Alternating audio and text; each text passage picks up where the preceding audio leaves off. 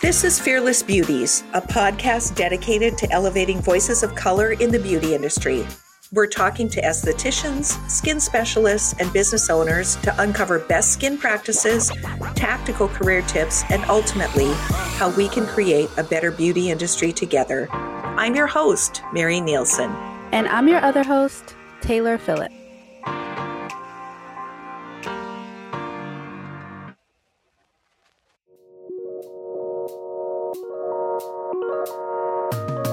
Welcome to the eighth episode of Fearless Beauties. For today's episode, we wanted to focus on something a bit more tactical, how to treat skin of color in the beauty industry. Now, there is no way we could cover all of this in one episode. So today, we're going over the basics to give you an introduction to what Fearless Beauties is built on. Let's get started. I've been thinking about the biggest thing that estheticians need to remember when treating skin of color. It's that it all starts with the consultation.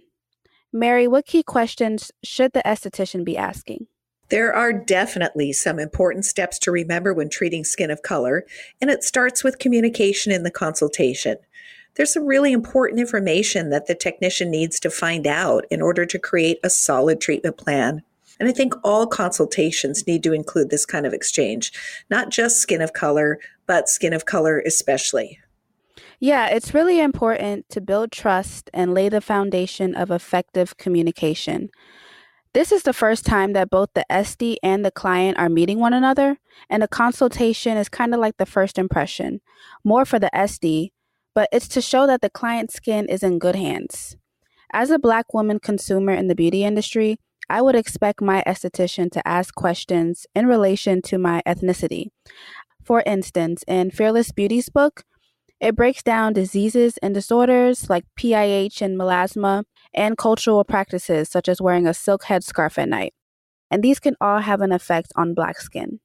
So I want whoever I go to to know that my bowel habits, cultural dietary traditions, whether or not I have uterine fibroids, et cetera, they can all contribute to hormonal imbalances, which subsequently affects my skin. And learning all of this information can take some time.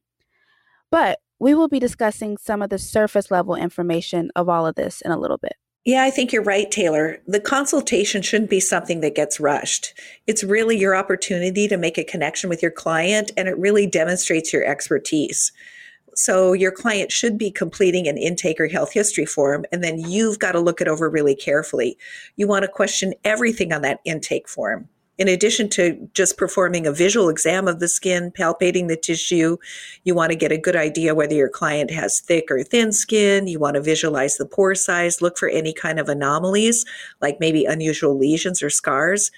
But really asking your client about their allergies, because a lot of clients I found will list their medication allergies, but they don't think that any other kind of allergies are really that important. And so it's because they just don't realize that a lot of skincare products that we use are plant-based. And if the client is allergic to this plant, their skin isn't going to react very well if that's what we apply to their skin. So we need to ask about their overall health.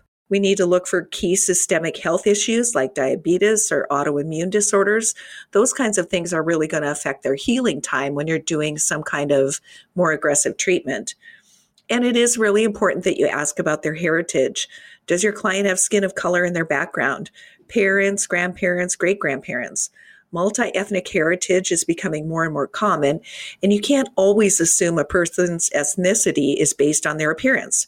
Question your client about their Fitzpatrick skin type, but you don't use it as your only treatment decision maker. Yeah, all of this is so very important. And I think it is safe to say that a lot goes into a consultation. It's more than reviewing a piece of paper that the client filled out. It's about analyzing the content and then asking more questions to get a better idea of what a realistic outcome for both the S D and the client is, and what treatments will be effective in the long run. I also think asking the client about their stress levels would be important. I know that when you feel stressed, your body produces more of the hormone cortisol. And cortisol causes the production of another hormone that stimulates oil production in the sebaceous glands. This excess oil production can clog the pores and cause acne. Right. Not only stress, but talking to your client about their diet is another area you really need to investigate. Processed foods, foods additives, foods high in sugar, that can cause skin disruptions. Gluten and dairy consumption is important. You know, we've already talked before about how Asian heritage is really sensitive to dairy. So do they consume a lot of soy? Because soy contains plant estrogens that are going to have an effect on the skin. You know, Taylor, another important topic during the consultation is the cultural influences. Definitely. A lot of Black women use silk hair wraps, including myself, or they use scarves at night for their protective styles, such as braids or locks. And this can cause hairline acne or acneic breakouts from their hair care products. You should really be aware of that cultural habit, so you could ask the easy question, do you use a headscarf? And if so, when did you last change it? Another cultural practice involves educating clients with skin of color on the use of sunscreen. Most of them grew up believing that they don't need S P F. And I know a couple episodes back, we talked about the misconceptions of not needing sunscreen for not only Black people, but every other ethnicity. I grew up thinking I didn't need sunscreen, and this misunderstanding stemmed from a generational lack of knowledge. So another question that can be asked is, do you wear sunscreen? And if so, how often? Yeah, even we have to dig in and ask questions about their menstrual cycle, find out if they have polycystic ovarian syndrome. That is really vital. Hormones have such a gigantic effect on the skin, and understanding that will really make a difference in how you create a treatment plan. So their skin's dryness or oiliness, the acneic breakouts, even facial hair growth is influenced by hormones. Pigmentation disorder, melasma, is really hormonal. So estheticians need to understand this. But heat contributes to melasma formation. So knowing their lifestyle, activities like going to hot yoga can just create more pigmentation. Oh, yeah. And another important consideration is your client's lifestyle issues. For example, you need to know if your client is a smoker. Smoking limits oxygen to the tissues and it leaves toxins in the cells. And I know we mentioned hormonal influences, but what about the hormonal influences of cannabis? Yeah, that is really a big one right now. You really have to just be bold and dig in. Ask your clients about their cannabis ingestion. That just needs to be another point in the consultation, because cannabis contains plant hormones that affect testosterone production, and that will affect the skin. Taylor, can you think of any other lifestyle considerations that we need to address? Well, we've covered so much already, but I know estheticians need to know how often their clients change their pillowcases or if they wear hats or ball caps. Now for me, I wash my sheets every week, not only because I know it's important for my skin, but because I have a toddler who only God knows what she drops on my sheets. And I would also think the pileup of skincare and drool each night collects on your pillowcases and sheets, which cannot be healthy for your skin. So even how often clients change their razors is important. Those tools that touch the skin can be infected with bacteria. And what I also have learned since working in the beauty industry is that the tool that you use to drop serum on your face, do not touch your face with that dropper, because although you may think your face is clean, you're spreading bacteria back into that serum bottle, subsequently contaminating all of the serum. So that's so important to know. And also cell phone usage is another example. Oh, talking about cell phones, not only the bacteria on the screen of the cell phone touching the skin, but new studies show that this subtle damage uh, happens to the skin from the H E V light that comes from the cell phone screen. You know, I remember when I had a specific client with really hard to treat pigmentation, and I had done everything I could think of to correct the pigmentation. And it, I had a conversation that really dialed in on her lifestyle. Tell me what you do each day, and found out she was sitting in front of a U V S A D light every morning to combat her seasonal affective disorder. The U V light U V from her S A D light was creating her pigmentation. We were going nowhere. Wow. There is just so much that goes into everything, it seems. But this is such great information for S Ds to know. I know I deal with P I H, post-inflammatory hyperpigmentation. So I'm sure asking about how your client heals after an injury to the skin is important. An acne breakout can heal, but the brown spots for me, or which can also appear tan or purple, can last for six months or more. You are absolutely right. Plus, keloid or hypertrophic scarring tendencies is another piece of information that you need to have. Well, let's pivot a minute to talk about your client's budget. An S D can have an amazing treatment plan lined up, but skincare costs, and this should be talked about in the consultation. What if clients have budget concerns? What are your recommendations, Mary? Well, budget is always important. About eighty percent of the results that your client is going to see in their skin is going to be really from their home skincare products that they use on a regular basis. twenty percent of those changes will come from what you do in a professional treatment. So you've got to get them started on professional skincare first. Yeah, it kind of reminds me of going to the hygienist to get your teeth cleaned, but then never brushing them at home. Exactly. If your client's resisting home care, that's a perfect analogy. Another discussion then is to have your clients' expectations for improvements. What is their timelines? What is their commitment? Because they need to be committed to a series of treatments and understand there's going to be a process involved. Yes. Um, one thing I have learned is that results will come, but it takes a whole lot of patience. I've been working on my skin for a good seven to eight months now, and at first I saw a lot of progress, but now it seems like there's no growth, but it's it's only like so minute that if you really don't pay attention, you'll miss it. But moving forward, if estheticians are treating skin of color, what are common characteristics that they need to understand? B I P O C skin has four or five commonalities. A tendency towards greater tulle or transepidermal water loss that can create a barrier function consideration.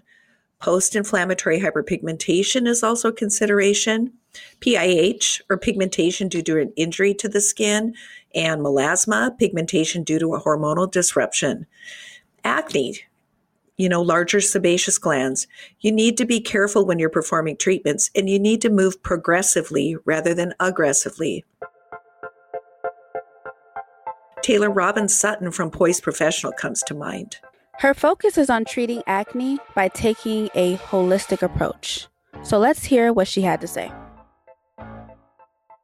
At some particular point in life, we're going to probably deal with acne from genetically or any changes that we go through, and it really take a toll on women emotionally, and I focus on that as well with the emotional journey of healing skincare. So it's like when I think about acne, uh, with my background in Ayurveda, it's a holistic approach. Like you have to take care of your diet, you have to take care of your emotional state in order to reach your skin goals. And so going through that process personally after becoming a mother, that that's what made my emphasis focus on acne, but also from a holistic approach from that. And that's the one thing about acne is just like, yeah, I cannot talk about acne and not talk about like gut health or stress level or, you know, different hormonal levels. So that's why I fell in love with that, because it forces you to focus on self, especially after having a life transition of being a mother or whatever life transition take place. New job, a pandemic, um, all different type of stuff. So, yeah.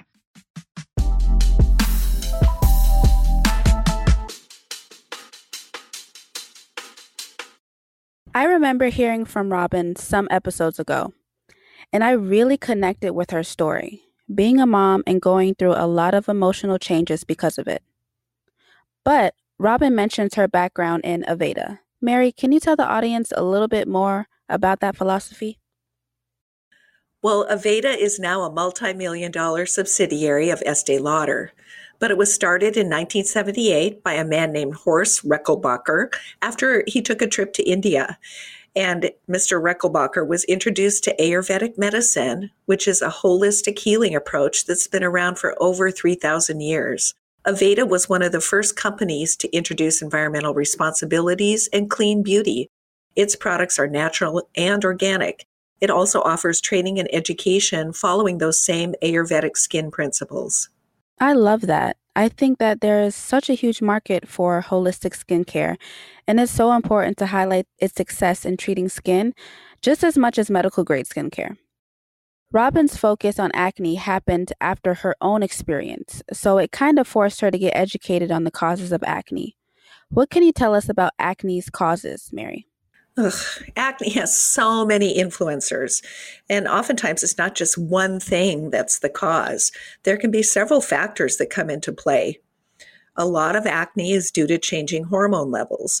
And as women, our hormone levels fluctuate every single day. So there's sex-related hormones, uh, estrogen, progesterone, testosterone. They're always kind of struggling to stay in a delicate balance. We move from childhood to puberty, puberty to young adulthood, then childbearing years, premenopausal, menopause, and postmenopause. I mean, these are just the major periods or eras in a woman's life, but every day has its own fluctuations and influences due to stress, diet, environment, and genetics. You know, Taylor, I know you've really struggled with acne. What have you found? Well, for me, I've been battling with acne since I received my lovely period at the age of nine. It was wild, and my face just blew up. So at that time, Proactive was a huge deal. So my mom purchased that for me, and it really got my skin under control for a good five to six years, I would say. But it wasn't until my sophomore year of high school that I said, you know what, I'm done using Proactive. It was bleaching all my clothes because of the peroxide. And I knew that there were so many other products out there that could give me great results. So Mary, I kid you not, my skin blew up so bad that people at school were like, Taylor, what happened to your skin? And I tried everything drugstore in the book after that. I refused to go back to Proactive. So it took me, I would say, five years after that to get my skin to where I didn't need to wear makeup. And I would say that was two thousand sixteen, but I don't know what happened. Changes in my lifestyle, I guess. Um, my skin just got bad again, and hormonal changes, stress, definitely. And ever since, I've been struggling to get my skin back to looking like it did four years ago. So I say all this to say this. I now realize that I was always focused on finding quick ways to fix my skin, but I never stopped to think about what was really causing those breakouts. So Mary, why do most people focus on treatments of the skin rather than looking at the larger picture? Ah, such a good question. I think it's because practitioners, they learn the Western medicine approach in school, which is treat the symptoms rather than really looking for the cause. You combat oiliness by using a product that is drying. But unfortunately, then that dryness will cause a barrier function problem, which then causes sensitized skin, which causes inflammation, or you get re- a rebound oiliness problem, and you get this vicious cycle going. I think a holistic approach is a lot more sensible because we're learning so much now about how the body systems and our skin function are so interconnected. Yeah, I don't think it is beneficial to use a drying product to take away all of the oil, because we need oil, right? So since Robin takes such a holistic approach with her clients, how does she effectively and organically get that information from them? Well, like we've talked about, it all starts with her initial consultation. So with the consultation, I, well, besides the holistic, um, I do tell them what their skin type is, obviously, and then what is their grade of acne. So they are educated about that. And then let them know if you have inflamed or the non-inflamed acne. Once we have the inflamed or non-inflamed acne, I definitely tell my clients to, we have to have a progressive approach and not an aggressive approach, because if it's too aggressive, as we know with uh, women of color with melanin, we can actually do more damage to that if it's too aggressive and cause more hyperpigmentation. So if you go through an acne program with me, I started you all with a very gentle cleanser. We'll start out with a gentle cleanser, and we'll start off with a mandelic eye percent. We'll start off with that. And we don't use it every day. We'll use it every other day in the morning time. And then we'll start off with a cramped peptide moisturizer and then S P F with that. But the cleanser and the toner is very um, gentle with that. So as I go through their virtual consultation, I like to see the formation of the acne, like where is it located? located jawline or cheek line, in that area, forehead. And we talk about different areas, forehead. We talk about hair care, talk about sugar intake if it's on the jawline. And, um, and we definitely talk about what, what is their current skincare products, because sometimes, as you know, when we use acne products, it can dry our skin out and then it can cause more oil that causes more breakouts. So I definitely educate them about ingredients as well, as much as possible, so they are aware of everything with that. And we just, yeah, I just break it down with their Fitzpatrick. I break it down what their acne class is, and I break it down to their skin type. And then I provide the acne products that I recommend with them. And I mainly focus on products with mandelic, uh, products with lactate that's in there, all the hyperpigmentation, P I H inhibitors. If we try to um, normalize the seep and control without being drying, and that's what goes back to the internal. We have to make sure that we're hydrated inside too, because I noticed that the, the skin is very sensitive too. Uh, I noticed with myself and with other clients that, and that's why it's more progressive than aggressive, because mm-hmm. even if we get, there's different percentage of the mandelic acid and the uh, lactate. Some clients cannot tolerate like an eight percent mandelic. They can only tolerate a five percent. So we have to be very conscientious of the sensitivity level as well. I notice with my clients, uh, and especially around the mouth area, this is really what they're sensitive at, and that'd be the first area to let them know that their product is a little bit too too strong for them. I did notice that um, that mouth area where mm-hmm. um, it's more, more more sensitive with that. So my uh, I focus a lot on the mandelic. I focus. I, I don't really use glycolic, and the reason why I learned from another um, esthetician, an acne um, esthetician, and um, she's one of my mentors as well. And Alisha told me this as well. She was like, she don't like glycolic. So I did more research, but it's too dry into the skin, and it really affects the cell in a negative way. And it really has the potential to irritate women of color skin. And I have noticed that um, in my, when I use like a glycolic peel, it's too drying and it's too irritating, and it actually causes me more uh, hyperpigmentation. I do use retinol, um, vitamin A. I typically start at a low dosage uh, with that, but I will try, uh, before I get to retinol, I give clients the mandelic, then I transition to a lactate, and then we'll get to a retinol. Yeah. Um, so we can build them up with that.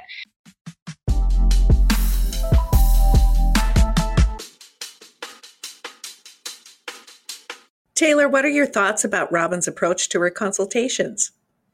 Well, I would first want to say that I learned a lot. I was really interested in how she conducts her consultations. I like how she is so informative. She teaches her clients so that when they are treating their skin at home, they know exactly why these products are being used for their skin. And with those teachings, I believe it makes her clients feel more comfortable knowing she took time to really analyze their skin and find out what's best for their lifestyle. Robin mentioned diet and specifically sugar as a driver of acne. Can you expand on that, Mary? What is it about sugar that can cause acne? Well, sugar and foods that are high in the glycemic index, meaning that food that converts to glucose really quickly, will elevate our blood sugar really quickly. And our body is really meant to do that, right? To give us a boost of energy. But too much sugar in our diet will kick our pancreas into dumping insulin into our bloodstream to lower those glucose levels. That will cause a giant burst of inflammation throughout our entire body. And then that burst of inflammation means our sebaceous glands get a boost of energy to produce more sebum, and that leads to more acne. Interesting. Wow. So I think it's so mind-blowing to learn how much information and knowledge goes into being an esthetician. For instance, learning what treatments are right for your skin type or even your ethnicity. Chemical peels are performed differently on South Asian clients than with clients of African descent, for example. And speaking of chemical peels, Mary, can you give us a lesson on the right kind of acids to use in chemical peels when an Estee is working on skin of color? Oof. All right. But I could talk for days on this. First, I do want to put in a little plug for Alisha Pierce, ask alisha dot com. She is the most knowledgeable person I know on chemical peels and treating skin of color. She is truly an absolute guru in this industry. So check her out. But, you know, chemical peels could be a three-day course.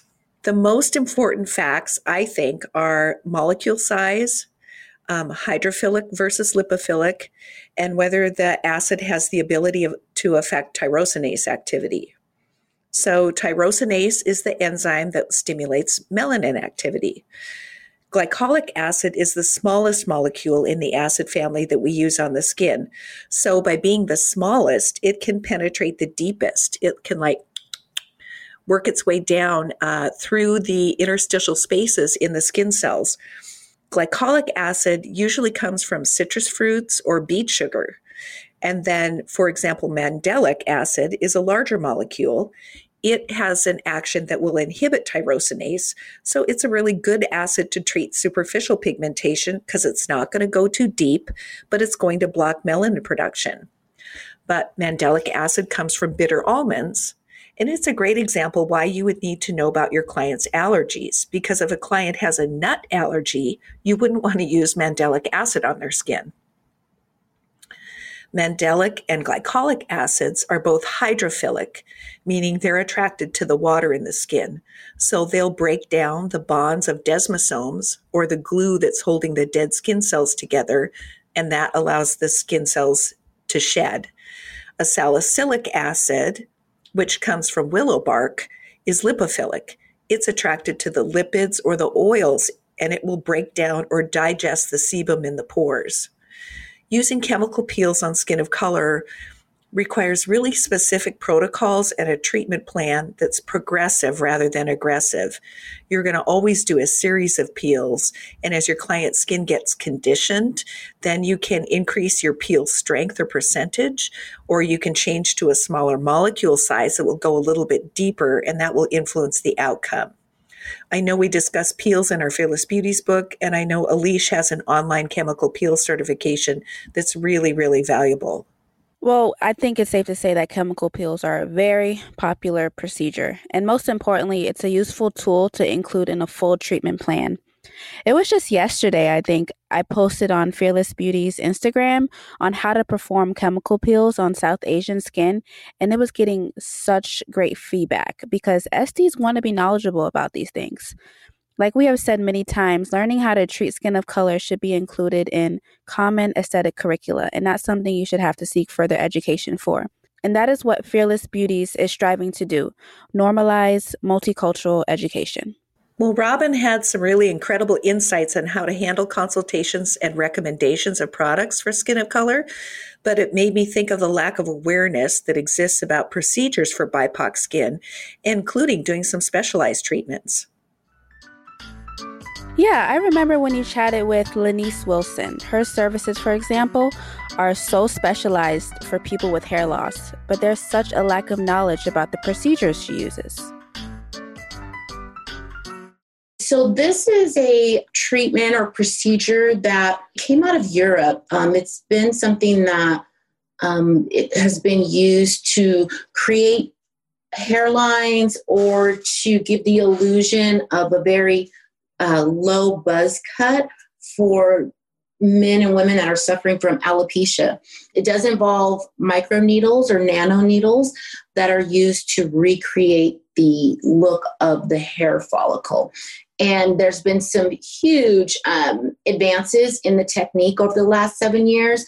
I feel that there's a very small percentage of the hair loss population or community that even realize that this particular technique is available to them. Um, it, regardless, and I'm assuming that it's going to be a little less known for people who don't have a lot of access to the information, um, or don't know exactly what to look for, because they're looking, they're not the, I think the first line of defense is um, hair transplants and things of that nature. While this particular service is non-invasive, there's little to no recovery time whatsoever. And it's a fraction of the cost. So I think what we need to do is bring more awareness in all of our communities, especially for those that may be suffering from hair loss because of medical reasons, chemotherapy, radiation, things of that nature. And so we just need to really work on marketing this particular treatment to people so that they have more awareness.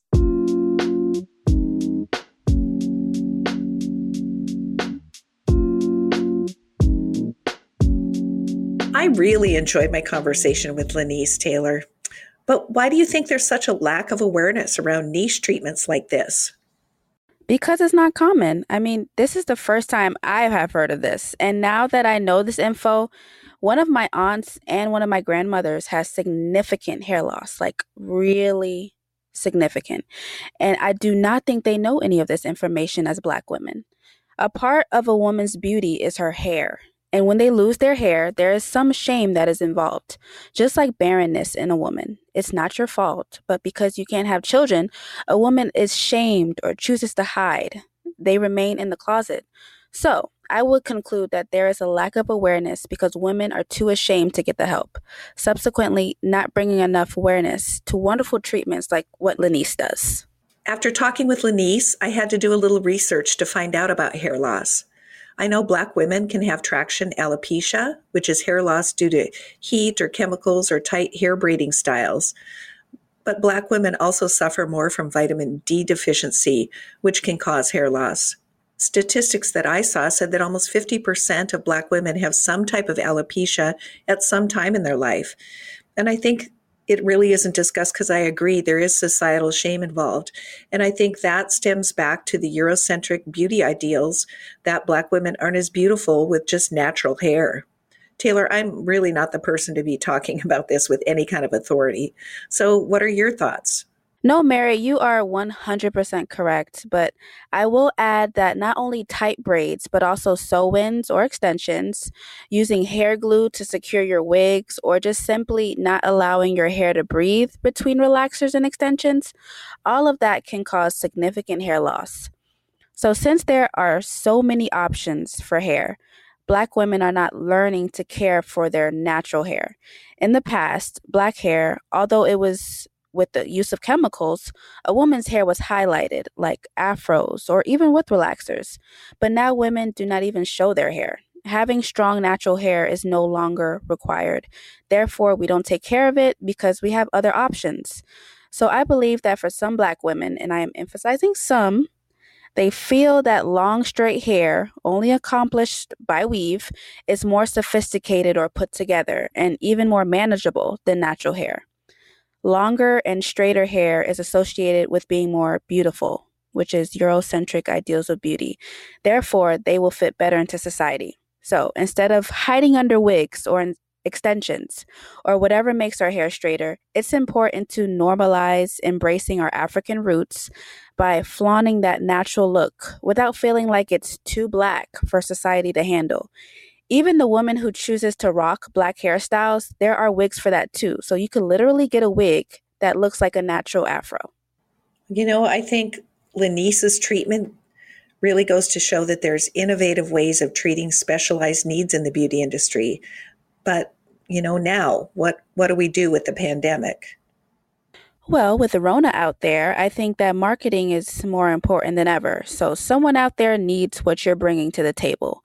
It's all about finding creative ways to bring more awareness of treatments to all communities so they know it's available. So unfortunately, with this pandemic, we can't perform most treatments. And because of that, Mary, are consumers even going to want the same things?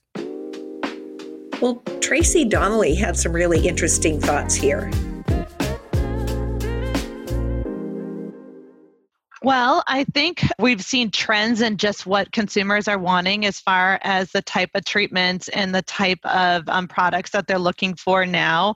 I think that they're getting back to more of a natural approach in even the appearance as well as the type of skincare that they're looking for. You know, I think there was a trend out there that said that skincare products are growing by thirteen percent.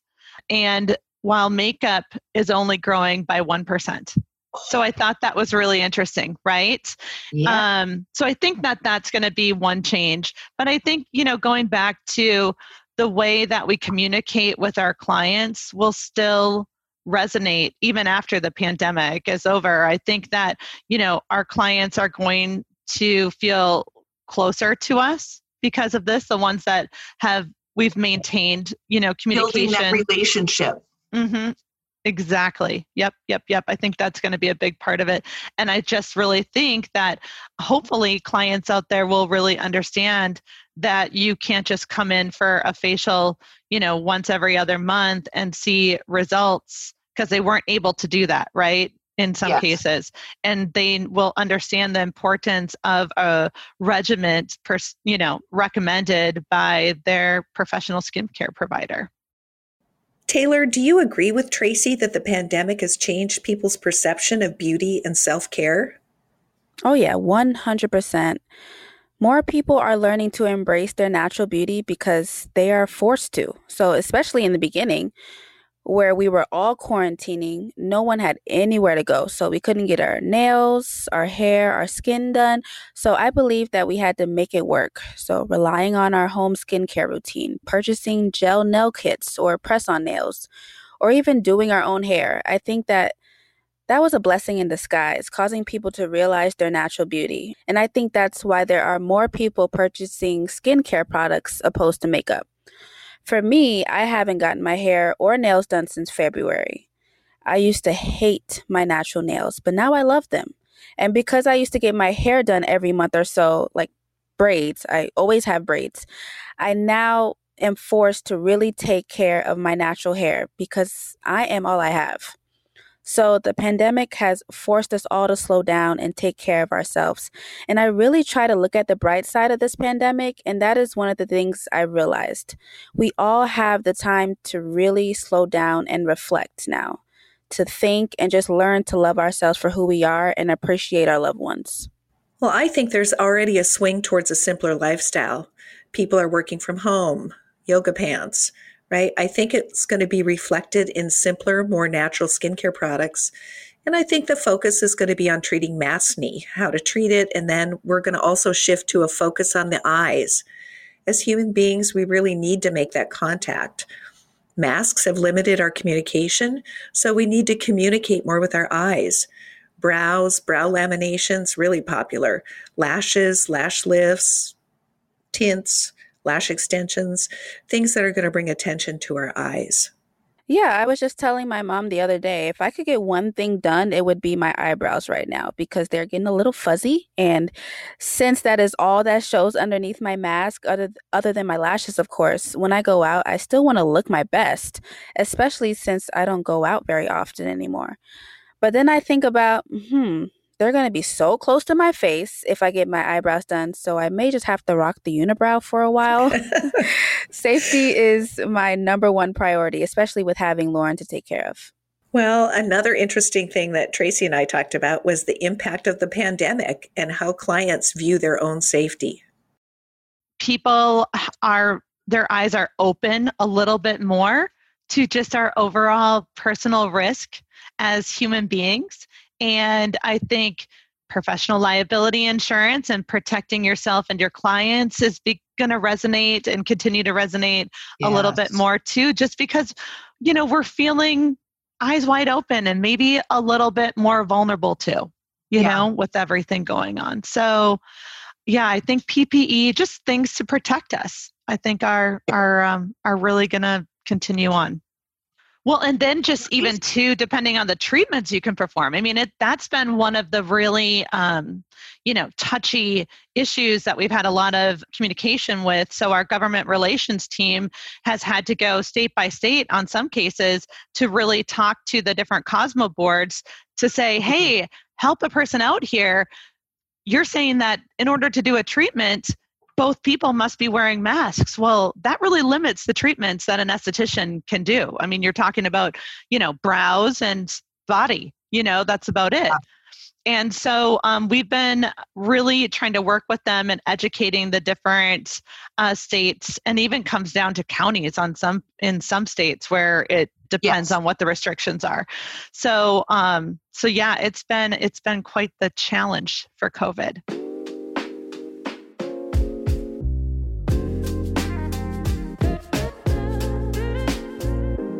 Limiting to just the brows and body, I'm sure, has taken a huge toll on Estes.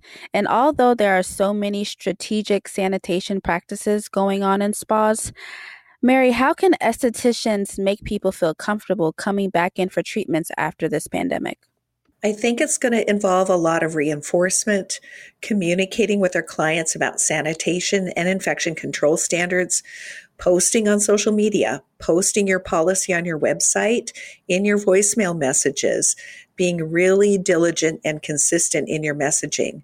And when your client comes in, taking their temperature, asking them questions about their exposure, and then purposefully letting them see you wash your hands, wear a mask, and disinfect. I think taking um, some online infection control certification classes, posting your certificate where your clients can see it. You know, I know here at the school, I've just made a huge investment in those acrylic box things uh, that fit over people's faces. It's like bigger than a bread box. Um, but it adds one more layer of protection when you're working on someone's face. It's an acrylic box that has got an opening so the client's head is inside the box, and then that, there's little hand holes where the technician's hands can go into the box to perform the treatments. And six months ago when I first saw them, estheticians were saying, no way, I'll never use these. But the reality is we need to provide the safest environment possible for our clients and for our staff. Yeah, Mary, I think you hit the nail on the head with the how-tos on providing a safe environment for both the Estee and the clients. And I know on Spectrum's Instagram, it has been posted a few times, I think, that you're not opening services up to the public yet. And I think that's smart. So I think you are being very meticulous to not harm you, your staff, students, and any potential clients. What do you think estheticians need to remember in regards to sanitation practices that may have been overlooked before?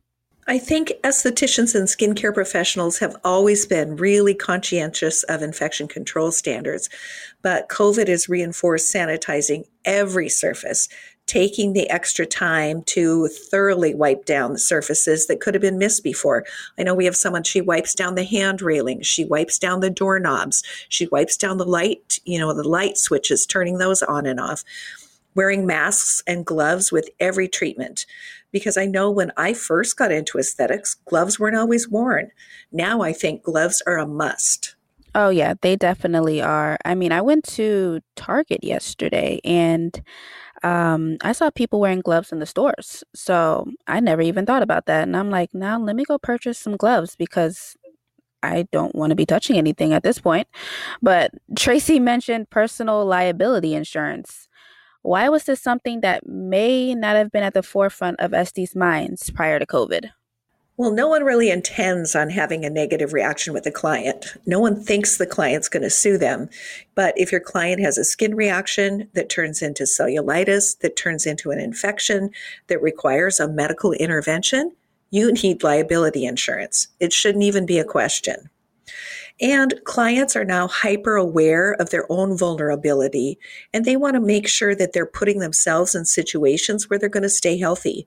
I had a student withdraw because she wanted me to guarantee that she wouldn't get COVID. Well, that's interesting because I think it's safe to say that there are no guarantees of safety with COVID anymore. But Mary, what lessons can Estees take away from this pandemic to start reshaping the way they're treating their clients? Oh, wow, Taylor, that's another big question. And I have so many answers. Um, you know, I was reading about a silver lining to this pandemic. Some people might not have experienced a silver lining yet, but there are some. Because first, just a true and solid gratefulness for the clients that have been loyal during these times of quarantine and having limited social contact. Secondly, a commitment to increased sanitation and infection control. And thirdly, a fresh perspective about providing treatments, an opportunity to dial in and niche a commitment to education and a focus on more solid consultations. Taylor, can you think of anything else? Well, I think building a solid relationship of trust is important. With virtual consultations or even with the spas that are open and taking clients regularly, check in on your clients and make them feel as comfortable as possible with your sanitation requirements.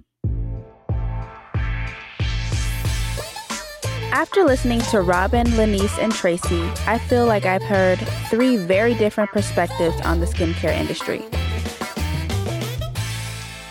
One, differences between skin of color when treating acne and the considerations that should be taken into account when creating a treatment plan. Two, the need for awareness of niche treatments in all communities. And three, the shift in thinking that consumers have had due to the pandemic and the changes that estheticians will need to make. Well, I think there are some key takeaways from this episode for sure. The communication during the consultation is vital to su- a successful treatment, asking all the questions. Another key takeaway is that skin of color has unique characteristics beyond just melanin. hyperpigmentation issues, acne, and tulle are a commonality. Make skincare treatment plans with those things in mind. Chemical peels are great treatment options, but the esthetician has to have a solid chemical peel training to know which acid to use and to make the right call in treating progressively rather than aggressively. And niche specialties like micropigmentation can fill an important need. I would love to find out more about this treatment. Well, and then keeping infection control protocols in the forefront, being proactive to keep clients and ourselves safe. Absolutely. I think you hit all of the points from this episode, Mary. So I guess I can end by saying that my key takeaway was that it's important to educate clients on how to treat their skin at home and continue to market safety regulations because, let's be honest, this is our new normal. Thank you for listening to Fearless Beauties, a show dedicated to elevating voices of color in the beauty industry. I'm your host, Mary Nielsen. And I'm your other host, Taylor Phillips. Until next time, keep educating yourself, remember to stay open, and be fearless in the pursuit of creating a better, more inclusive world. If you enjoyed today's episode, please rate us five stars on Apple Podcasts and leave us a review. Special thanks to my co-host, Taylor, and our producers at Quill, Incorporated